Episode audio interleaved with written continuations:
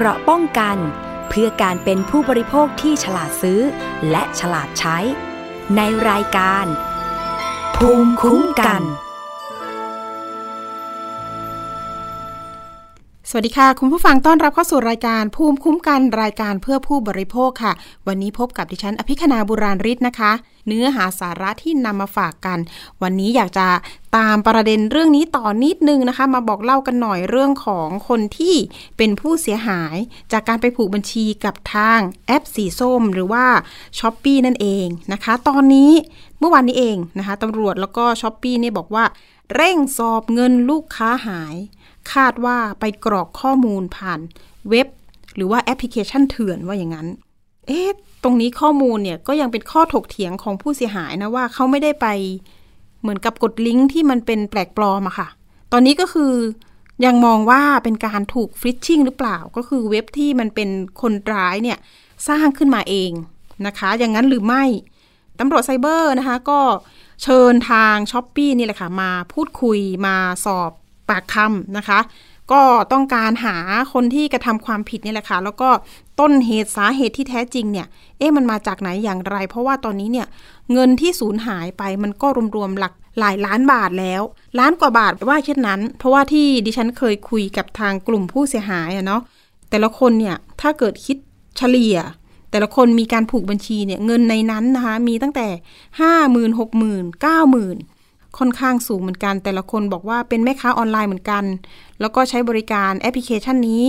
ซื้อขายสินค้านะคะ กลุ่มผู้เสียหายเนี่ยก่อนหน้านี้ก็คือเข้าร้องเรียน ว่าถูกดูดเงินออกจากบัญชี ธนาคารที่ผูกไว้กับแอปพลิเคชัน s h อ p e e โดยไม่ทราบสาเหตุ แล้วก็ไม่ได้มีการสั่งซื้อสินค้าออนไลน์นะคะ ทางกองบัญชาการตำรวจสอบ สืบสวน สอบสวนอาชญากรรมทางเทคโนโลยีหรือว่าสอทหรือเรียกง่ายๆจำง่าย ๆ ก็คือตำรวจไซเบอร์ ได้มีการเข้าร่วมหารือกับช้อปปีประเทศไทย แล้วก็ช้อปปี้เพย์ประเทศไทยอย่างใกล้ชิดว่าอย่างนั้น เพื่อที่จะเร่งตรวจสอบสืบสวนข้อเท็จจริง ว่าเกิดจากอะไร และใครคือผู้กระทำความผิดนะคะ มีรายงานจากทางสอทแจ้งว่า จากการตรวจสอบเบื้องต้น สันนิษฐานนะคะว่า อาจจะเกิดจากการที่ผู้เสียหายถูกมิจฉาชีพ หลอกลวงนะคะ หลอกลวงก็คืออาจจะเป็นที่ดิฉันบอกไปก็คือ สร้างเว็บไซต์ปลอมหรือเปล่า หรือว่าฟิชชิงที่เรียกตามภาษาโจรไซเบอร์นี่แหละค่ะ ก็เป็นข้อมูลที่มีความเสี่ยงเหมือนกัน ถ้าเกิดว่าใครที่ผูกบัญชีไว้นะคะ ถูกแฮ็กไปหรือไม่ มิจฉาชีพเนี่ยเขาบอกว่าอาจจะเป็นการสร้างเว็บใช่ไหมคะ ก็จะมีการให้เข้าไป กรอกข้อมูลนะคะ ทางการเงินผ่านเว็บไซต์ปลอม หรือแอปพลิเคชันปลอม แล้วนำข้อมูลที่ได้ ไปใช้แสวงหาผลประโยชน์ที่ไม่ชอบนะคะโดยจะนำข้อมูลที่ได้รับจากการประสานทางบริษัท Shopee มาเปรียบเทียบกับคำให้การของผู้เสียหายแต่ละรายว่า คนร้ายมีแผนประทุษกรรม กี่รูปแบบนะคะ เพื่อนำมาวิเคราะห์ รูปแบบและวิธีการของคนร้าย สอทอแจ้งนะคะ ประชาสัมพันธ์ ไปยังประชาชนที่ใช้บริการแอปออนไลน์ต่างๆ ให้พึงระมัดระวัง การเปิดเผยข้อมูลส่วนบุคคล หรือข้อมูลทางการเงินเพื่อป้องกันไม่ให้ตกเป็นเหยื่อของมิจฉาชีพ โดยมีแนวทางป้องกันดังนี้นะคะ อะหนึ่งหลีกเลี่ยงการให้หักเงินในบัญชีธนาคารอัตโนมัติ ใช้วิธีการเก็บเงินปลายทาง หรือชำระเงินผ่าน QR code แทน หรือ 2. นะคะบัญชีธนาคารที่ผูก หรือเชื่อมไว้กับแอปพลิเคชัน ซื้อสินค้า ควรมีจำนวนเงินให้หักเนี่ยไม่มาก แล้วก็ 3. นะคะหลีกเลี่ยงการกดลิงก์หรือติดตั้งแอปพลิเคชันที่ไม่รู้จักไม่รู้แหล่งที่มา ควรดาวน์โหลดใน App Store หรือว่า Play Store เท่านั้น แล้วก็ 4. นะคะที่สำคัญเนี่ยควรระมัดระวังการกรอกข้อมูลหมายเลขบัตร ผ่านเว็บไซต์ปลอม หรือแอปพลิเคชันปลอม ที่มิจฉาชีพสร้างขึ้นมา เพื่อหลอกเอาข้อมูล โดยหากต้องการเข้าไปในเว็บไซต์ใดนะคะ ให้พิมพ์ชื่อเว็บไซต์ด้วยตัวเองเท่านั้น แล้วก็ 5. ตั้งค่าการแจ้งเตือน การทำรายการบัญชีธนาคารผ่าน SMS หรือว่า Line แล้วก็ 6. นะคะ หลีกเลี่ยงการทำธุรกรรมที่ไม่น่าเชื่อถือออนไลน์ ที่ต้องกรอกข้อมูล เลขด้านหน้าบัตร หรือรหัส 3 ตัวหลังบัตร หรือว่า CVV ข้อ 7 นะคะ ข้อควรระวังก็คือ ควรนำแผ่นสติกเกอร์ แถบ ทึบแสงปิดรหัส 3 ตัวด้านหลังบัตร หรือจำรหัสผ่านตัวดังกล่าวเก็บเอาไว้ แล้วใช้กระดาษทรายลบตัวเลข รหัสดังกล่าวออกจากด้านหลังบัตร เพื่อความปลอดภัยในการใช้จ่ายประจำวัน และข้อ 8 นะคะ หากพบสิ่งผิดปกติของบัญชีธนาคาร บัตรเครดิต ให้ทำการแจ้งไปยังธนาคาร แล้วก็เพื่อทำการอายัดบัตรนะคะ และปฏิเสธการชำระเงินค่าบริการทางออนไลน์ ในกรณีที่พบความน่าสงสัยหรือการหลอกลวงออนไลน์ หากท่านได้รับความเสียหาย ให้ทำการตรวจสอบรายการเดินบัญชี รวบรวมเอกสารที่เกี่ยวข้อง เพื่อแจ้งความกับพนักงานสอบสวน ตามขั้นตอนของกฎหมาย หรือว่าพบเบาะแสการกระทำผิด ข้อขัดข้องใด ๆ ก็สามารถติดต่อสอบถาม ได้ที่สายด่วนหมายเลขนะคะ 1441 หรือว่าหมายเลขโทรศัพท์ 0818663000 ตลอด 24 ชั่วโมงได้เลย แล้วก็สามารถแจ้งความออนไลน์นะคะ ทางเว็บไซต์ก็คือเหมือนเดิมเลยนะคะ www thaipoliceonline.com นะคะ หรือว่าช่องทางบริการลูกค้า อย่างเป็นทางการของผู้ที่ให้บริการแพลตฟอร์ม อาทิเช่น s h อ p e e นะคะ แล้วก็ s h อ p e e Pay ต้องเอ๊ะไว้ก่อนถ้าเกิดเจอลิงก์แปลกๆ ตอนนี้ก็คนร้ายหรือมิจฉาชีพนี่ก็ทำหลายรูปแบบเลยนะคะ เราต้องรู้ให้เท่าทันจริง ๆ ค่ะ คุณผู้ฟัง ถ้าเกิดว่าเกิดเหตุแบบนี้จะทำยังไงดีนี่เลยค่ะ โทรไปที่1441ตำรวจไซเบอร์ได้ หรือว่าเบอร์เมื่อสักครู่นี้ที่ดิฉันให้ไว้ก็ปรึกษาได้นะคะ เรื่องนี้โจรออนไลน์ เพราะว่าอยู่ใกล้ตัวเราจริง ๆ ไปเรื่องที่ 2 กันหน่อย เรื่องนี้ นะคะ มีผู้บริโภค แจ้งเจ้าหน้าที่ DSI นะคะ ว่าถูกหลอกซื้อขายสินค้าเบตเตเล็ดราคาถูก เสียหายไม่ไม่น้อยเลยค่ะ คุณผู้ฟัง 200 กว่าล้าน ตอนนี้เขาบอกว่าขยับไปประมาณสักกว่า 300 ล้านละบาทอุ้ยเยอะจังเลยนะคะ เรื่องราวเป็นอย่างไรเดี๋ยวเราไปติดตามรายงานเรื่องนี้กันก่อนแล้วมาพูดคุยกันค่ะ การโพสต์ Facebook เชิญชวนให้ร่วมสั่งสินค้าแบบพรีออเดอร์และได้รับสินค้าจริง นี่เป็นแรงจูงใจที่ทำให้ผู้เสียหายสั่งซื้อสินค้าจำนวนมาก แต่สุดท้ายผู้ชักชวนกลับไม่สามารถติดต่อได้ ผู้เสียหายจากจังหวัดอ่างทองนำภาพถ่ายการส่งสินค้า เอกสารการทำสัญญาซื้อขาย ใบส่งของและใบแจ้งความ ให้ทีมข่าวตรวจสอบ หลังสั่งซื้อสินค้าประเภทเครื่องดื่มแอลกอฮอล์ เครื่องดื่มชูกำลัง น้ำมันพืช กาแฟ และสินค้าหลายรายการในร้านขายของชำกับนางสาวเล็กและนายโจผู้ก่อเหตุนางสาวนัดนามสมมติผู้เสียหายเล่าว่าตนเองเป็นเพื่อนกับผู้ก่อเหตุ ครั้งแรกได้พรีออเดอร์น้ำมันพืชในราคาถูก หลังจากนั้นผู้ก่อเหตุได้ชักชวนให้ร่วมลงทุน โดยการหานายทุนและทำหน้าที่เซลล์ ขายสินค้าให้กับร้านขายของชำทั้งในจังหวัดอ่างทองและภาคอีสาน โดยได้รับกำไรจากส่วนต่างการขายปลีก จนเมื่อต้นเดือนพฤศจิกายนที่ผ่านมาไม่สามารถติดต่อผู้ก่อเหตุได้ เบื้องต้นได้เข้าแจ้งความที่สถานีตำรวจภูธรวิเศษชัยชาญให้ช่วยเหลือติดตาม ตอนนี้ของพี่จะแบ่งเป็นสามส่วน ทุนเรา ทุนลูกค้าที่พีออเดอร์ แล้วก็ทุนของในทุนที่โอนผ่านเล็กโดยตรง ซึ่งเขาอะไม่รู้จักเล็ก แต่เขาเดินเข้ามาถามว่าอยากลงทุน เห็นเราทำจะมีสามส่วนของในทุนเนี่ยประมาณเจ็ดถึงแปดล้าน แล้วของพวกพี่รวมกับลูกค้าเนี่ยสี่ล้านกว่า คือผลรวมอะคือเกือบสิบสามล้าน อันนี้คือไม่ได้บวกส่วนต่างหรือว่าอะไรของเล็กเลยนะ เราเอาจำนวนที่เราโอนให้เล็กเลยขณะที่นายเอ็มผู้เสียหายอีกคนเล่าว่า เส้นทางการลงทุนนั้นจะมีทั้งร้านขายของชำที่ได้กำไรจากการขายปลีกสินค้า และการลงทุนแบบนายทุน คือให้ลงทุนตามกำหนด เช่นหากซื้อเครื่องดื่มแอลกอฮอล์ในจำนวน 200 ลัง ในราคา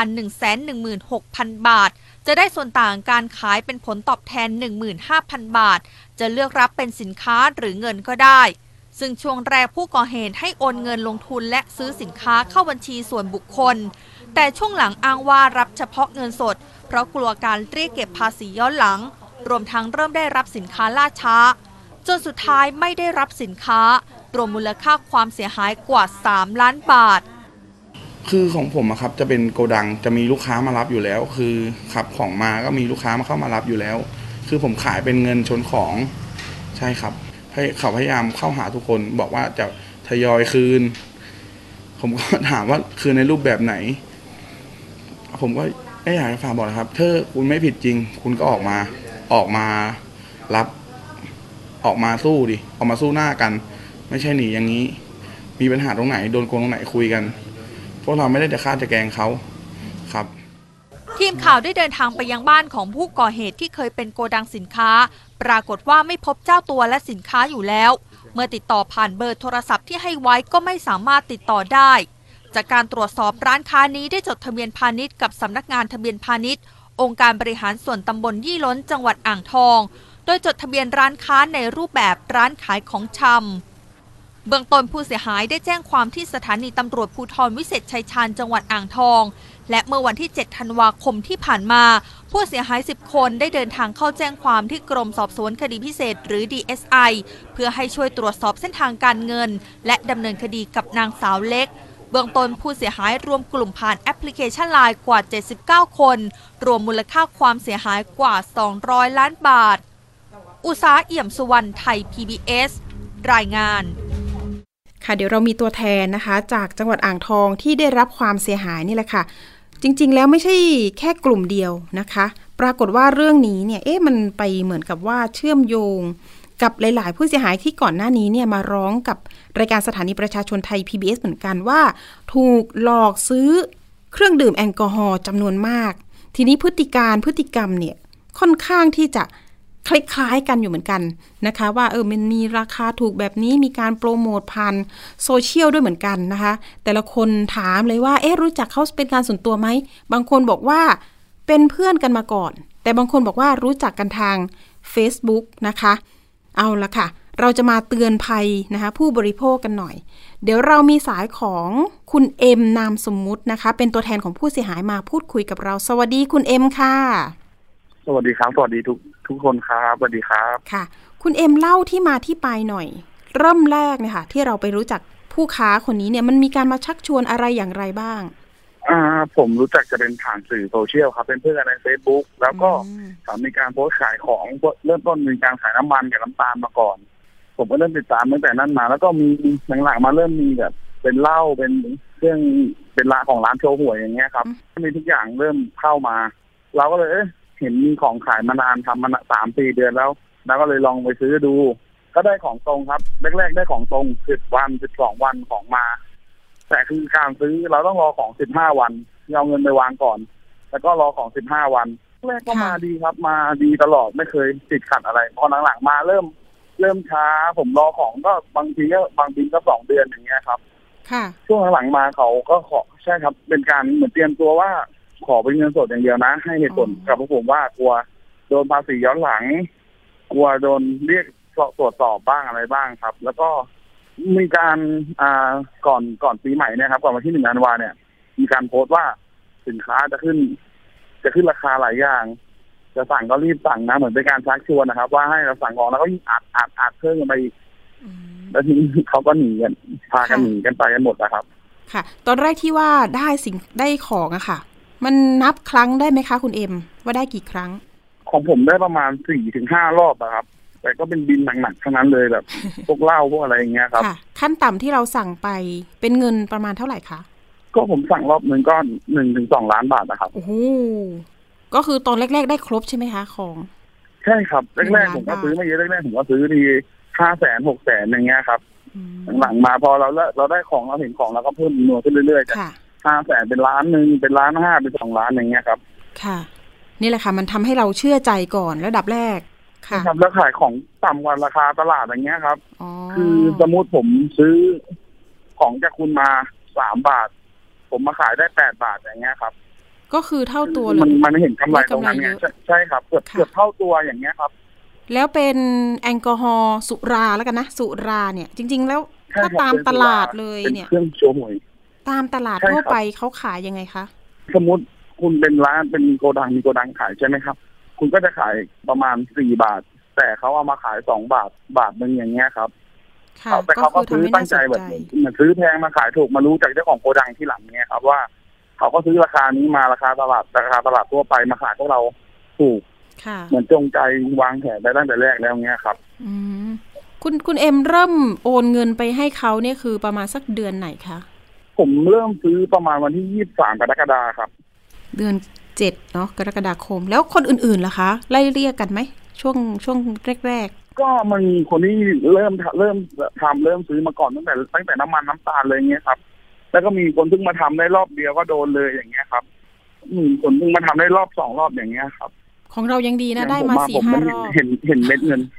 ค่ะครับคุณเอ็มรอบสุดท้าย เราอย่างโอผมนมันเงินคไปรับเท่าไหร่คุณเอ็มอ่ารอบสุดท้ายผมไปจ่ายเงินสดครับมีเงินสด หนึ่งล้านสี่แสนห้าหมื่นแปดพันครับหนึ่งล้านสี่แสนรอบล่าสุดแล้วเศษเศษๆเนาะห้าหมื่นแปดพันห้าหมื่นแปดครับพันแล้วก็ด้วยจะมีบิน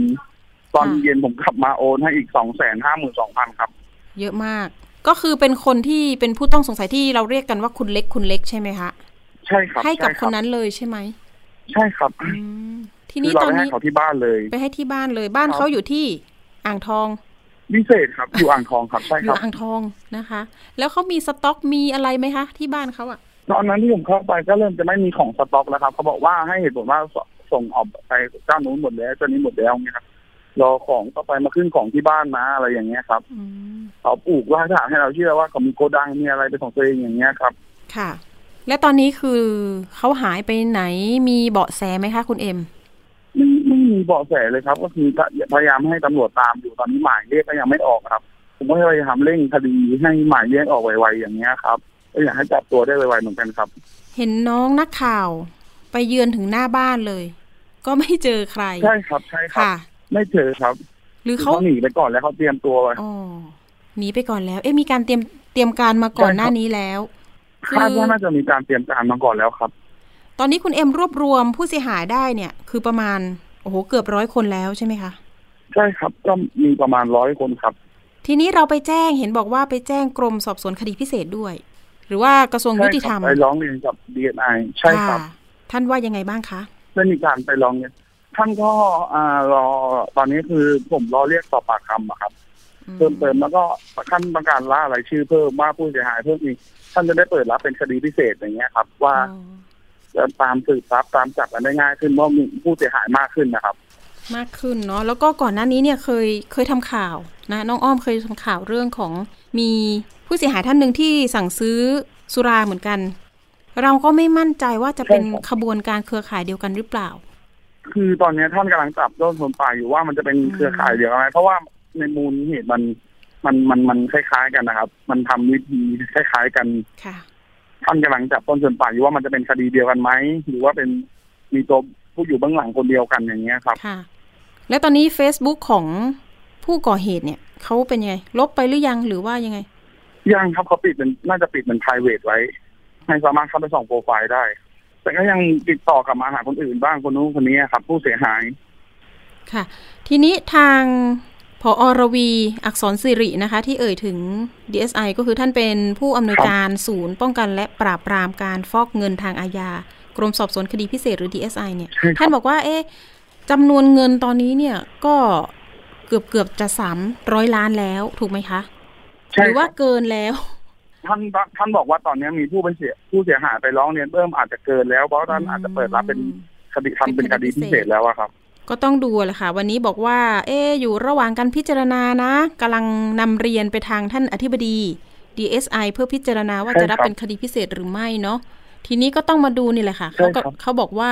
คดีเนี่ย ถ้าเกิดจะรับเป็นคดีพิเศษ มันก็ต้องสลับซับซ้อนมีความเสียหายเกิน 300 ล้านนะคะ แต่ยังไงเนี่ยก็ต้องดูค่ะ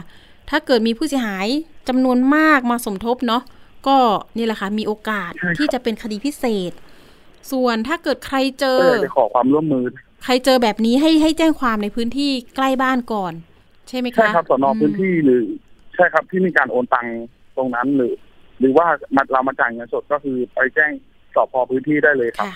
อืมสพพื้นที่ของคุณเอ็มก็เห็นอยากบอกว่ากำลังจะออกหมายเรียกใช่ไหมคะเห็นตอนนี้กำลังกำลังส่งเอกสารไปส่วนกลางอะครับอ๋อเห็นท่านว่านะค่ะ ตอนนี้กำลังจะส่งเรื่องเอกสารส่วนกลางตอนนี้ก็มีเรียกสอบครับ ค่ะ เรื่องการหลอกซื้อขายเครื่องอุปโภคบริโภคตอนนี้เริ่มเริ่มมีเยอะขึ้นเนาะใช่ครับเดี๋ยวต้องดูว่าเอ๊ะมีความเชื่อมโยงเป็นขบวนการกลุ่มเดียวกันหรือเปล่า มันมีหลายจังหวัดมันแพร่ไปเปลี่ยนเหมือนจะเปลี่ยนจากเงินเป็นของเนี่ยครับเหมือนการเล่นหุ้นนะครับจะเปลี่ยนจากเงินเป็นของน่ากลัวเนาะตอนนี้มีหลายรูปแบบเหลือเกินนะคะ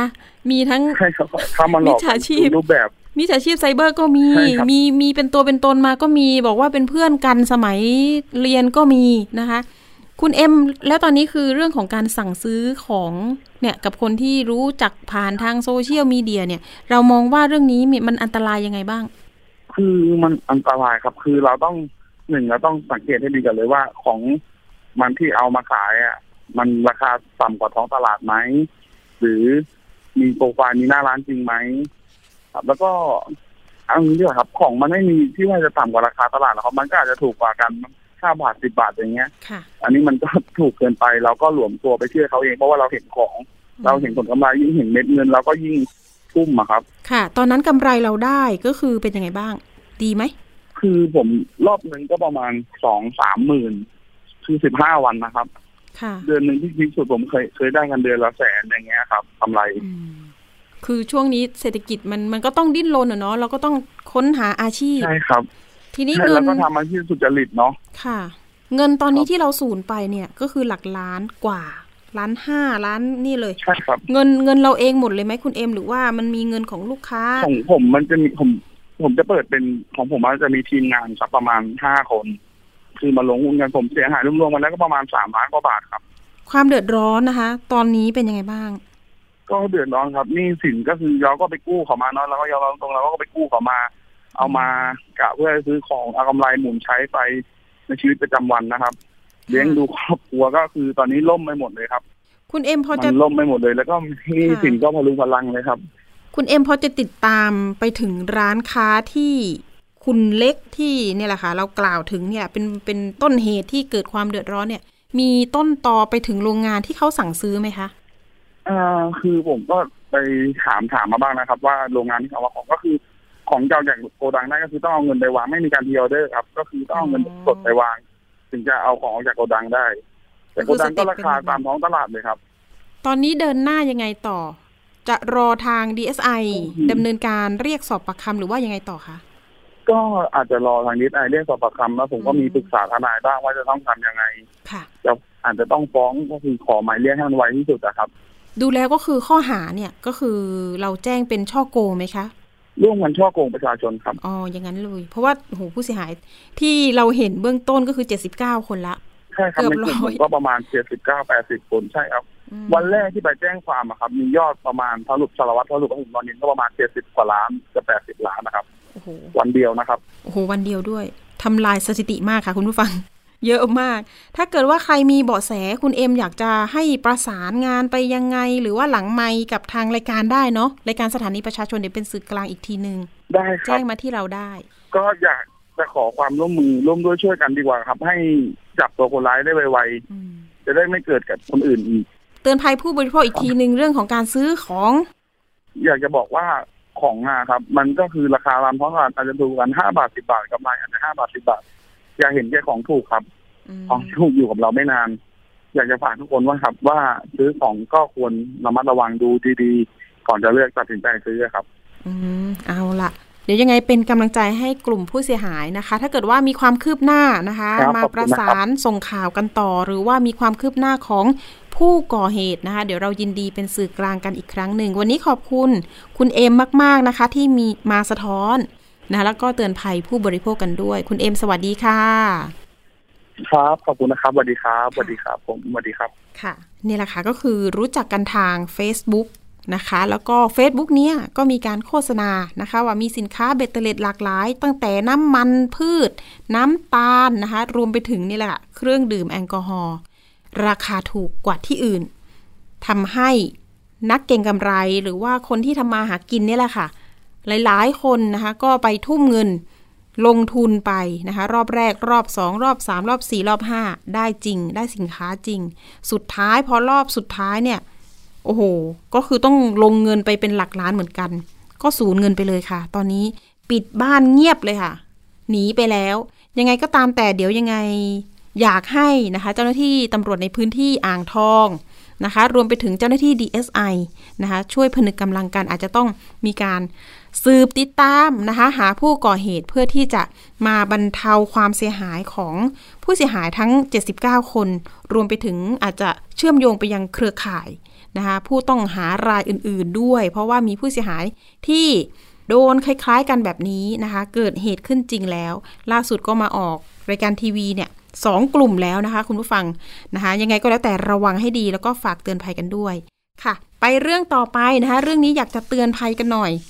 เตือนภัยระวังถูกหลอกทำใบขับขี่โอ้โห อันนี้ได้ยินมานานเหมือนกันนะ เรื่องนี้ใบขับขี่จะฝากคนอื่นทำได้หรือเปล่ายังไม่รู้เลยนะคะอะแต่ขนส่งที่จังหวัดเชียงรายบอกว่า ขอออกมาเตือนประชาชนหน่อยว่าอย่าหลงเชื่อกลุ่มมิจฉาชีพ ที่อ้างว่าให้บริการรับจ้างทำใบขับขี่ โดยยืนยันทุกขั้นตอนต้องดำเนินการด้วยตัวเองเท่านั้นนะคะสำนักงานขนส่งจังหวัดเชียงรายบอกมาแบบนี้ค่ะ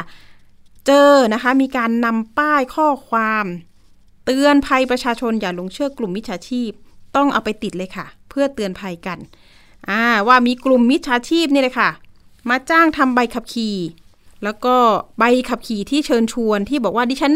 สามารถทำใบขับขี่ได้ มีการเอามาติดนะคะ โดยรอบอาคารที่ทำการของขนส่งว่าอย่างนั้น หลังพบนะคะมีผู้แอบอ้าง ไปโพสต์ลงในกลุ่มเพจ Facebook ต่างๆ เพื่อหลอกเรียกรับเงินจากผู้หลงเชื่อนะคะ ล่าสุดนะคะโพสต์ข้อความในกลุ่มซื้อขาย มือถือมือสองในพื้นที่ภาคเหนือ ระบุว่า รับทำใบขับขี่ไม่ต้องสอบ ไม่ต้องอบรมนะคะ แล้วก็รอรับได้เลยที่บ้าน นอกจากนี้ยังแนบรูปใบขับขี่ พร้อมใบเสร็จรับเงิน จากกรมการขนส่งทางบกกระทรวงคมนาคม น่าเชื่อถือเลยนะคะที่ออกมาโดยสำนักงานขนส่งเชียงราย ขณะที่ขนส่งจังหวัดเชียงรายก็ชี้แจงค่ะว่า ขั้นตอนการออกใบอนุญาตขับขี่รถประเภทต่างๆ ไม่สามารถทำกันได้ง่าย ๆนะคะ เพราะมีขั้นตอนการยื่นนะคะลงทะเบียนจองคิว เพื่อขอทำใบขับขี่ก่อน มีการฝึกอบรมนะคะ ทดสอบสายตา สอบข้อเขียน แล้วก็ทดสอบสมรรถภาพ การขับขี่รถ ซึ่งทุกขั้นตอนต้องใช้บัตรประจำตัวประชาชนมาสแกนเข้าระบบคอมพิวเตอร์ และต้องมาดำเนินการด้วยตัวเองเท่านั้นนายอนุวัตรวงจำรัดนะคะ ก็บอกว่าท่านเป็นขนส่งจังหวัดเชียงรายนะคะ ท่านบอกว่า ภาพใบขับขี่และใบเสร็จที่นำมาโพสต์แอบอ้างนั้น สำนักงงานขนส่งเชียงรายได้แนะนำให้เจ้าหน้าที่นะคะเจ้าของใบขับขี่ แล้วก็เจ้าของใบเสร็จ ไปแจ้งความเพื่อดำเนินคดีต่อไป พร้อมยอมรับว่าการแอบอ้างนะคะไปเรียกรับผลประโยชน์แบบนี้ เกิดขึ้นบ่อยครั้งมาก ซึ่งสำนักงานขนส่งเนี่ยค่ะได้ตรวจสอบ แล้วก็ห้ามปรามนะคะแล้วก็เตือนผู้หลงเชื่อเตือนประชาชน ไม่ให้หลงตกเป็นเหยื่อ แล้วก็ห้ามโอนเงินเลยนะคะ เพราะจะทำให้เสียหาย ทั้งเงินทองแล้วก็เสียเวลาด้วยนะ อันนี้ท่านก็เตือนมา เพราะว่าตอนนี้เนี่ยระบาดหนักเหลือเกิน ทีนี้พื้นที่นอกจากภาคเหนือแล้วเนี่ยค่ะ ถ้าเป็นสื่อโซเชียลเนี่ย มันก็แพร่กระจายไปได้หลายพื้นที่ บางคนก็ขี้เกียจไปสอบหรือเปล่า หรือว่ากลัวว่าการขับขี่การสอบเนี่ยมันจะยากไหม แต่จริง ๆ แล้วมันเป็นผลดีนะคะกับเราเอง ถ้าเกิดว่าเราทดสอบด้วยตัวเองนะคะ มันก็จะได้ วัดระดับวัดมาตรฐานนะคะ วัดความพร้อมของผู้ที่จะขับขี่รถนะคะว่าสามารถจริงหรือเปล่า เพราะว่าการที่เราจะไปใช้ถนนเนี่ยค่ะ กับเพื่อนร่วมทางเนี่ย ทั้งตัวเราก็ปลอดภัย เพื่อนร่วมทางก็ปลอดภัยนะคะ นอกจากนี้ค่ะนะคะท่านพออนะคะ ยังบอกว่าท่านอนุวัตรบอกว่าการอบรมออนไลน์ก็ยังมีอยู่สำหรับคนที่จะต่อใบขับขี่นะคะ ก็จะมีการสอบข้อเขียน หลังจากอบรมเสร็จแล้ว ยืนยันนะคะว่า เป็นการแอบอ้างของมิจฉาชีพ เท่านั้นแล้วก็ห้ามหลงเชื่อนะคะ เพราะว่าเราเขาบอกว่าไม่มีไม่มีแบบนี้แน่นอนนะคะ แล้วก็ไม่สามารถที่จะทำแทนกันได้ เพราะว่าต้องใช้บัตรประชาชนตัวจริงมาสแกนกับระบบ เตือนกันหน่อยเตือนกันหน่อย เอาละไปเรื่องต่อไปกันเลย อยากจะเตือนภัยเรื่องนี้ มีรับแจ้งเหตุมานะคะว่า มีบุคคลถูกมิจฉาชีพ ชักชวน หลอกให้ซื้อรถยนต์มือสองอีกแล้ว แล้วก็ยักยอกรถไปโดยไม่ผ่อนต่อโอ้โหอันนี้อันตรายนะคะทำไมถึงทำแบบนี้ได้นะคะ เอาชื่อเราไปออกรถยนต์ มีเรื่องนี้มาเตือนคุณผู้ฟังค่ะว่านี่แหละค่ะหนูเดือดร้อนเรื่องเงินนะคะ แล้วก็มีหนี้สินเลย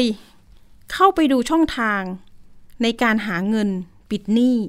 ไปเจอเพจเพจหนึ่งค่ะคุณผู้ฟัง เป็นเพจคอนโดเงินเหลือ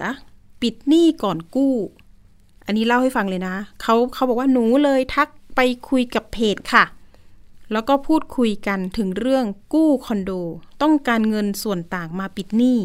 คุยกันสักระยะหนึ่งทางเพจตอบว่า หนูน่าจะกู้คอนโด ไม่ผ่านนะคะ จากนั้นเขาก็แนะนำค่ะว่า มีทางออกอีกอย่างหนึ่งก็คือ ไปออกรถยนต์ เพื่อนำไปปล่อยเช่าค่ะ ทีนี้หนูคนนี้นะคะ หนูคนนี้โดน หลอกให้ไปออกรถยนต์สามคัน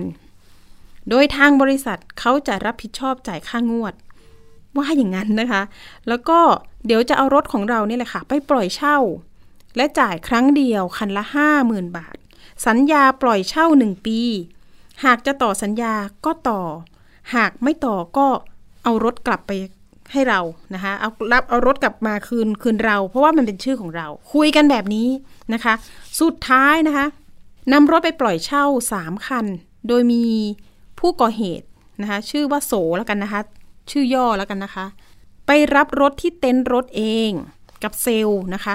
ทีนี้ผู้เสียหายบอกว่า หนูก็ติดต่อเรื่องสัญญาปล่อยเช่า เขาก็บ่ายเบี่ยง อ้างว่ากรรมการยังไม่เซ็นบ้าง ต่างๆ นานาเลยนะคะ แล้วก็ผู้ก่อเหตุเนี่ยอ้างว่าจ่ายค่างวดมาให้ละ ผ่านมาสักสามงวดละ ทีนี้ทางผู้เสียหายนี่ก็บอกว่า เอ๊ก็ติดต่อทวงถามอยู่ตลอดเวลา แล้วก็จะขอรถคืนนะคะ จะมาผ่อนเองละอาไม่ไหวก็ขอเอารถกลับมาก่อนไหมกลัวว่ารถต่างๆที่เขาออกมาสามคันเป็นชื่อของผู้เสียหายเนี่ย จะมีการนำไปทำอย่างอื่น ทีนี้เมื่อเนี่ยค่ะ จริง ๆ แล้วเรื่องนี้เกิดเหตุเนี่ยไปปลายไปปลายมกราคมต้นปีที่ผ่านมา ติดต่อก็ไม่ได้นะคะ ติดต่อทางคนที่มาชักชวนเนี่ยไม่ได้ ก็เลยไปแจ้งความไว้ที่สอนอคณะยาวตำรวจก็รับแจ้งความเป็นคดียักยอกทรัพย์ เมื่อวันที่ 6 มีนาคมที่ผ่านมา เรื่องนี้เนี่ยเขาบอกว่าอยากจะเป็นอุทาหรณ์นะคะ ให้กับคุณผู้ฟังก็แล้วแต่ที่ว่าเจอปัญหาเดียวกัน อย่าหลงเชื่อคนที่มาชักชวน นะคะ ให้เอาชื่อของเราเนี่ยไปออกรถยนต์ ณ ตอนนี้เดี๋ยวเราอาจจะต้องตามประเด็นนี้ เดี๋ยวขอสรุปเรื่องของภัยหนาวกันหน่อยนะคะ เป็นโครงการมอบไออุ่นของไทย PBS นี่ยค่ะ ปีนี้นะคะเป็นปีที่ 14 แล้วที่เรามีโครงการดีๆ แบบนี้นะคะ ส่งมอบทานน้ำใจโครงการมอบไออุ่น ด้วยรักและห่วงใย ปี 2565 นะคะที่จังหวัดกาญจนบุรี เสร็จสิ้นแล้วค่ะ ดิฉันได้ลงพื้นที่ไปด้วยนะคะ ไปเมื่อช่วงวันศุกร์ที่ผ่านมานะคะ แล้วก็วันเสาร์เนี่ยเข้าไปตระเตรียมสถานที่แล้วก็แพ็คผ้าห่มกัน ที่ตำบลปิล็อกอำเภอทองผาภูมิจังหวัดกาญจนบุรี หมู่บ้านแห่งนี้ค่ะ คุณผู้ฟังก็คืออยู่กลางเขื่อนนะคะวัดวชิราลงกร ต้องนั่งเรือไปนะคะ เรือเล็ก เรือเร็ว แต่ก็คือใช้เวลาในการนั่งเรือนะคะ ประมาณสัก 30 นาที ส่วนข้าวของอะค่ะ เช่น ผ้าห่ม น้ำดื่ม เครื่องอุปโภคบริโภคถุงยางชีพอู้เยอะมากเลย อุปกรณ์การเรียน อุปกรณ์กีฬา พูดไม่หมดเลยนะคะ เสื้อแจ็คเก็ตสำหรับผู้ใหญ่สำหรับเด็กๆ มากมายของเนี่ยเราได้มาจากทานน้ำใจของ 17 หน่วยงาน 17 แห่ง ทั้งภาครัฐภาคเอกชนนะคะ แล้วก็แฟน ๆ รายการของไทย PBS ด้วยที่ร่วมมือกัน รวมน้ำใจไปครั้งนี้ เราขนสิ่งของนี่เลยค่ะขึ้น ภาษาชาวบ้านเขาเรียกว่าเทง หรือว่าเรือแพที่เป็นลำใหญ่ๆอะค่ะ คุณผู้ฟังขนไปเนี่ยถ้าเป็นเรือสินเรือบรรทุกสิ่งของอะค่ะ ประมาณสักใช้เวลาในการข้ามเขื่อนไปเนี่ยนะคะ30เอ้ย3ชั่วโมงนะคะ3ชั่วโมง ส่วนเรือของทีมงานเนี่ยประมาณสัก 30 นาทีเนาะที่เราไปถึง ก็มีการจัดเตรียมนะคะผ้าห่มแจกจ่ายให้กับ พี่น้องประชาชนที่ส่วนมากเป็นกลุ่มชาติพันธุ์กะเหรี่ยงพม่าแล้วก็มอญบางส่วนนะคะ น้องๆที่นั่นโหดีใจมาก ชาวบ้านที่นั่นดีใจมาก แล้วก็ฝากขอบคุณมายังผู้ที่แบ่งปันในครั้งนี้นะคะ รวมถึงการบริจาคเงินเป็นทุนการศึกษาให้กับน้องๆที่นั่นด้วย เพราะว่ารายได้ของประชากรที่นั่นเนี่ยค่อนข้างที่จะรายได้น้อย แล้วก็คนที่จบป .6 การจะออกมาเรียนม .1 เนี่ยก็คือต้องนั่งเรือมาอีกเหมือนกันนะคะ ก็บางคนเนี่ยยากจนไม่มีทุนเรียนต่อก็ไม่ได้เรียน อย่างดิฉันไปเจอน้องรุ่ง น้องรุ่งเนี่ยจบอยู่แค่มหนึ่งแล้วต้องดรอปเลยค่ะ แล้วก็ร่างกายไม่แข็งแรงเป็นทาลัสซีเมียต้องถ่ายเลือด น้องบอกว่าไม่เรียนต่อ เพราะว่าไปลำบากนะคะ แล้วก็สุขภาพไม่แข็งแรง นี่ก็เป็นอีกตัวอย่างหนึ่งเราก็เลยเอ๊ะวันที่มาแจกของเนี่ยน้องมาไหม น้องบอกว่าไม่ได้มาค่ะ นะคะ เราก็อ้าวทำไมไม่มานะคะ ญาติมาไหมอะไรน้องก็ไม่แน่ใจ เพราะว่าต้องไปทำธุระเราก็เลยมีการฝากของไว้ให้สำหรับเด็กคนนี้นะคะ เด็กพิเศษคนหนึ่งส่วนน้องๆ แล้วก็ประชาชนนะคะ ท่านอื่นๆก็มารับสิ่งของไปเรียบร้อยแล้ว แล้วก็ฝากขอบคุณน้ำใจคนไทยมาณโอกาสนี้ด้วยนะคะ แล้วก็เดี๋ยวโอกาสหน้า เราจะหาพื้นที่ที่นี่แหละค่ะห่างไกลนะแล้วก็ไปแบ่งปันความสุขถึงที่อีกครั้งหนึ่งเนาะ อิ่มใจมากๆ ที่ไปเห็นภาพต่างๆ ที่โอ้โหอิ่มเอมเนาะแล้วก็รวมถึงมีแม่ครัวจากไทยพีบีเนี่ยระดมเงินจากพนักงานไทยพีบีไปร่วมทำก๋วยเตี๋ยวทำขนมจีนนะคะ แจกไอติมกับน้องๆด้วยนะคะอ๋อเดี๋ยวยอดเงินที่ได้รับบริจาคมาทั้งหมดที่เป็นทุนการศึกษาก็สองแสนเดี๋ยวดิฉันดูตัวเลขแป๊บหนึ่งสองแสนเจ็ดหมื่นกว่าบาทนะคะ อันนี้ก็เดี๋ยวคุณครูโรงเรียน เพียงหลวงสามนะคะคุณผู้ฟังเพียงหลวงสามนี่มีหลายสาขาก็จะไปเฉลี่ยให้กับน้องๆที่เรียนดีนะคะ ได้รับโอกาสนี้ต่อไป เอาละค่ะ ขอบคุณทุกท่านมาอีกครั้งหนึ่งนะคะ ไปช่วงคิดก่อนเชื่อกันเลยค่ะ กับดรแก้วกังสดานอัมภัยนักพิษวิทยากับคุณชนาทิพย์ไพรพงศ์วันนี้เสนอตอน เลิกสูบบุหรี่แล้วมีเวลาอยู่บนโลกนี้นานขึ้นจริงหรือไปติดตามกันค่ะ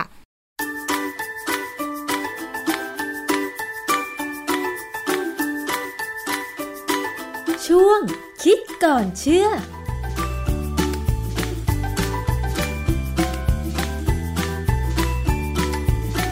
พบกันในช่วงคิดก่อนเชื่อกับดรแก้วกังสดานนภัยนักพิษวิทยากับดิฉันชนาทิพย์ไพรพงศ์ค่ะ วันนี้เราคุยกันเกี่ยวกับเรื่องของบุหรี่กันอีกสักครั้งนะคะ คุณผู้ฟัง การสูบบุหรี่เป็นพฤติกรรมที่เป็นอันตรายต่อสุขภาพค่ะ แต่ว่าก็ยังคงมีผู้สูบบุหรี่ แล้วก็นักสูบหน้าใหม่กันเพิ่มมากขึ้นทุกปีเลยนะคะ สถิติของคนที่สูบบุหรี่ในประเทศไทยค่ะ มีประชากรอายุตั้งแต่ 15 ปีขึ้นไปเนี่ยนะคะ ที่สำรวจพบว่าเป็นผู้สูบบุหรี่เนี่ยหลายสิบล้านคน แต่ทีนี้พฤติกรรมการสูบบุหรี่เหล่านี้ค่ะ นอกจากจะทำให้ส่งผลกับสุขภาพในระยะยาวก็คือ อาจจะเจ็บป่วยด้วยโรคเรื้อรัง เช่นโรคมะเร็ง มะเร็งปอด มะเร็งลำคอนะคะหรือว่ามะเร็งกล่องเสียง อย่างที่เราเคยเห็นภาพแล้วก็ภาพเตือนบนซองบุหรี่แล้วเนี่ยนะคะ ถ้าเราจะมารณรงค์เลิกสูบบุหรี่ ตรงนี้เนี่ยมันจะทำให้คนที่เลิกสูบบุหรี่นั้นเนี่ยมีอายุที่ยาวขึ้นหรือไม่ มีงานวิจัยอะไรมาเปรียบเทียบกันหรือเปล่านะคะ เราไปฟังงานวิจัยจากอาจารย์แก้วค่ะ อาจารย์คะ สถิติของคนสูบบุหรี่ ทั้งนักสูบหน้าใหม่ที่เป็นวัยรุ่นนะคะ แล้วก็ผู้ใหญ่มันมากขึ้นทุกปีเลย มันพอจะมีอะไรที่เป็นข้อมูลบ่งบอกไหมคะว่า ถ้าเราเลิกสูบบุหรี่แล้วเนี่ยจะทำให้เรามีสุขภาพดีไม่เสี่ยงเป็น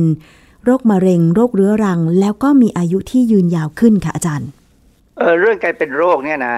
ยังไม่มีงานวิจัยที่ชัดเจนนะแต่ว่าอายุยืนเนี่ยอายุยืนไปกว่าที่ควรจะเป็นหมายความว่า ถ้าสูบบุหรี่แล้วตายเร็วเนี่ย ถ้าเลิกสูบก่อน เวลาก็สามารถที่จะอยู่ได้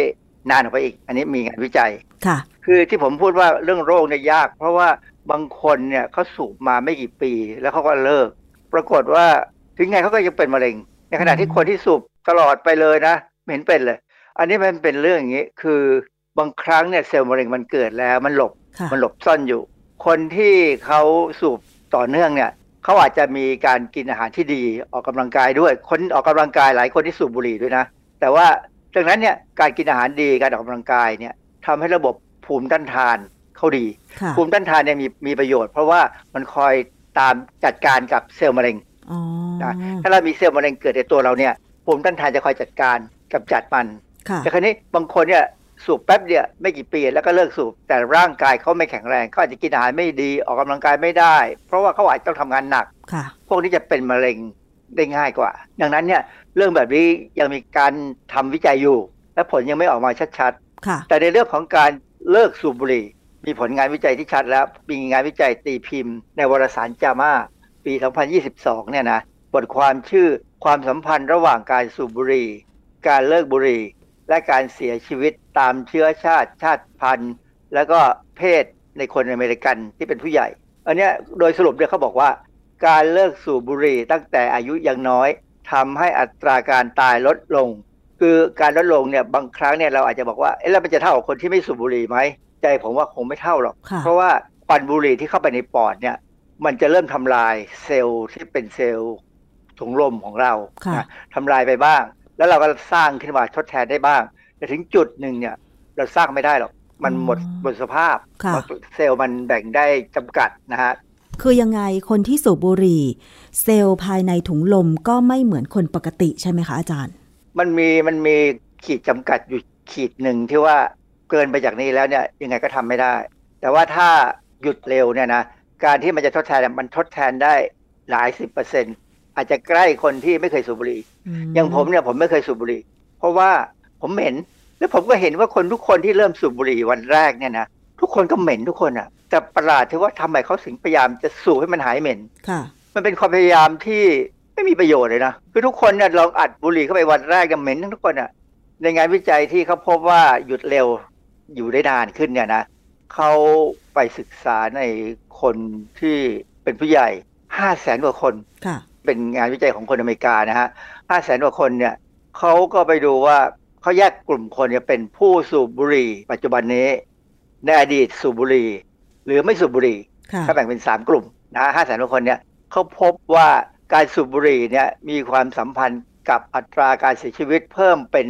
สองเท่าของคนที่ไม่สูบบุหรี่ อันนี้เป็นเรื่องที่น่าสนใจคือถ้าหยุดแล้วเนี่ยจะดีขึ้น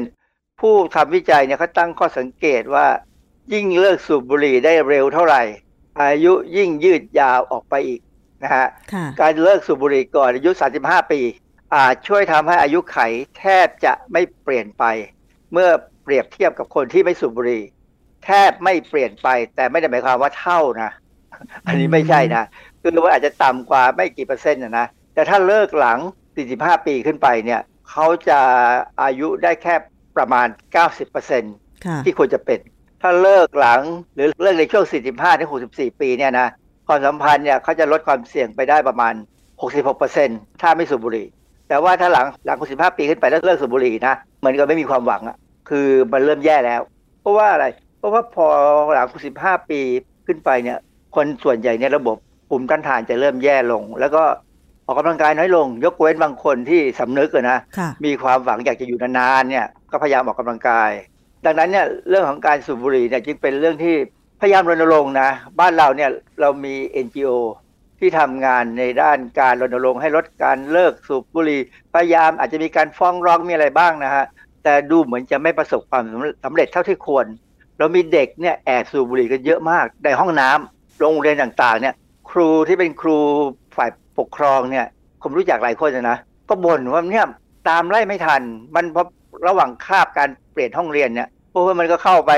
สูบบุหรี่กันในนั้นนะเหม็นไปหมด ครูก็ไม่รู้จะทำไงค่ะมันไม่มีทางที่จะทำไงได้เลย จะทำโทษมากก็สมัยนี้ตีเด็กลำบากนะสมัยรุ่นผมเนี่ยใครไปสูบบุหรี่ในห้องน้ำจับได้เดี๋ยวไปจับตีประจานหน้าเสาธงเลยค่ะอาจารย์คะจากบทสรุปของงานวิจัยชิ้นนี้ค่ะ การแบ่งกลุ่มอายุ และก็การเปรียบเทียบว่าถ้าเลิกสูบบุหรี่เมื่ออายุยังน้อยเนี่ย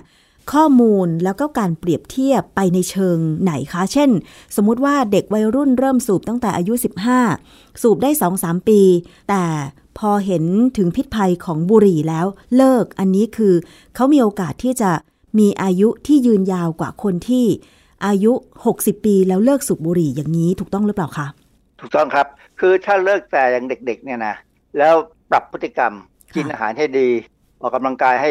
สม่ำเสมอเนี่ยเขาว่าอาจจะอยู่ไปได้ยาวเลย เพราะว่าช่วงเด็กเนี่ยเซลล์ต่างๆในร่างกายเราเนี่ยมันยังดีอยู่ แล้วมันสามารถแบ่งทดแทนเซลล์ที่เสียไปได้นะฮะค่ะแต่พออายุมากแล้วเนี่ยมันก็มันแก่ทั้งตัวแหละเซลล์เซลล์คือตอนเนี้ยเราพยายามจะหาวิธีจัดการว่าให้เราหายแก่ให้กลับจากแก่มาเป็นหนุ่มเนี่ย ผมเชื่อว่าเป็นความคิดที่เพ้อเจ้อ นะฮะอืมคือมันถึงเวลาหนึ่งมันก็ต้องแก่ แต่ว่าอาจจะช้าอาจจะยืดออกไปได้ คือคนที่จะยืดอายุให้อยู่ได้นานที่สุดเนี่ยนะถ้าเป็นคนที่พยายามลดความเสี่ยง เรารู้ความเสี่ยงของชีวิตเราที่จะตายเร็วเนี่ยมันคืออะไรบ้าง ก็พยายามลด ถ้าเรายังปล่อยไปจนถึงอายุมากๆ การที่มันจะไปลดแล้วจะไปคือร่างกายจะมาสู้เนี่ยมันแย่ลงเซลล์เนี่ยมันแบ่งได้จำกัดนะมันไม่ได้แบ่งได้ตลอดเวลา จากบทสรุปนี้เนี่ยอาจารย์จะให้ข้อคิดสำหรับคุณผู้ฟังยังไงบ้าง ถ้าพยายามที่จะเลิกบุหรี่แล้ว แต่ว่ามันอาจจะยั้งใจไว้ไม่ได้อะไรประมาณนี้ค่ะอาจารย์ คือมีหลายคนที่เขาเลิกบุหรี่ได้แบบ เรียกว่าหักดิบอะค่ะผมผมรู้จักหลายคนนะอือฮึที่มีชื่อเสียงก็มีอะนะที่เคยพูดทางโทรทัศน์ก็มีนะค่ะคือต้องหักดิบหักดิบแล้วก็หาทางที่จะทำไงก็ได้ที่จะให้มันไม่กลับไปสูบอีก คือกำลังใจสำคัญที่สุดนะต้องมีกำลังใจค่ะนะฮะถ้ากำลังใจไม่ดียังไงเดี๋ยวมันก็กลับมันก็เหมือนยาเสพติดอะบุหรี่เหมือนยาเสพติด คือหลายคนเนี่ยมีบอกว่าบุหรี่ที่ไม่อันตรายเท่าไหร่หรอกและอีกอย่างบุหรี่ได้สูบแล้วทำให้ปลอดโปร่งทำให้ทำงานได้ดีขึ้น ซึ่งไม่จริงค่ะไม่จริงเลยอืมคือบุหรี่เนี่ยมันมีสารนิโคติน ซึ่งสารนิโคตินเนี่ยสามารถจับตัวกับ receptor ในสมองของเราได้ ประเด็นคือคนที่ผมถ้าผมจำไม่ผิดเนี่ยคนที่สูบบุหรี่เนี่ย จำนวน receptor ในสมองหรือตามอวัยวะต่างๆเนี่ยมันจะเพิ่มขึ้นด้วยการเหนี่ยวนำดังนั้นเนี่ยพอจะถึงให้ร่างกายเราทำงานได้ดีที่สุดเนี่ยนะค่ะมันต้องมีการจับที่ receptor ได้ทั้งหมด แล้วบังเอิญพอ receptor มีเยอะๆเนี่ยก็เลยต้องการนิโคตินจากบุหรี่ค่ะดังนั้นถ้าไม่สูบเนี่ยก็เลยทำงานไม่ได้ทำงานได้ไม่ดีพอสูบเข้าไปแล้วเนี่ยนิโคตินมันไปจับตัวตาม receptor หรือตัวรับของมันเนี่ยมันก็ทำให้ทำงานได้ดีเท่าเดิมค่ะคือไม่ดีไปกว่าเดิมหรอกค่ะคือร่างกายเราเนี่ยมันดีได้แค่ไหนก็แค่นั้น ดังนั้นเนี่ยคนที่สูบบุหรี่เนี่ยมักจะเข้าใจผิดว่าพอสูบแล้วทำให้ปลอดโปร่งทำให้คิดได้ดีขึ้น ถ้าจริงอย่างนั้นเนี่ยนะเราก็จะมีคนที่จีนเนี่ยเยอะแยะไปหมดเลยค่ะ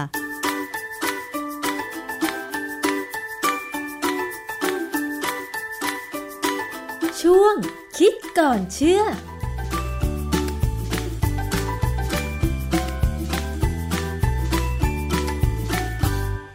ขอบคุณสำหรับข้อมูลคิดก่อนเชื่อค่ะ วันนี้หมดเวลาสำหรับอภิคณาบุราริศแล้ว เจอกันในตอนหน้าวันนี้ สวัสดีค่ะ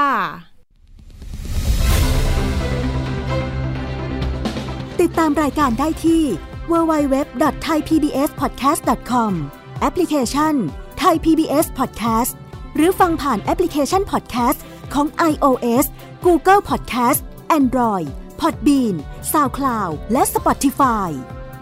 ติดตามความเคลื่อนไหวของรายการและแสดงความคิดเห็น โดยกดถูกใจที่ facebook.com/thaipbspodcast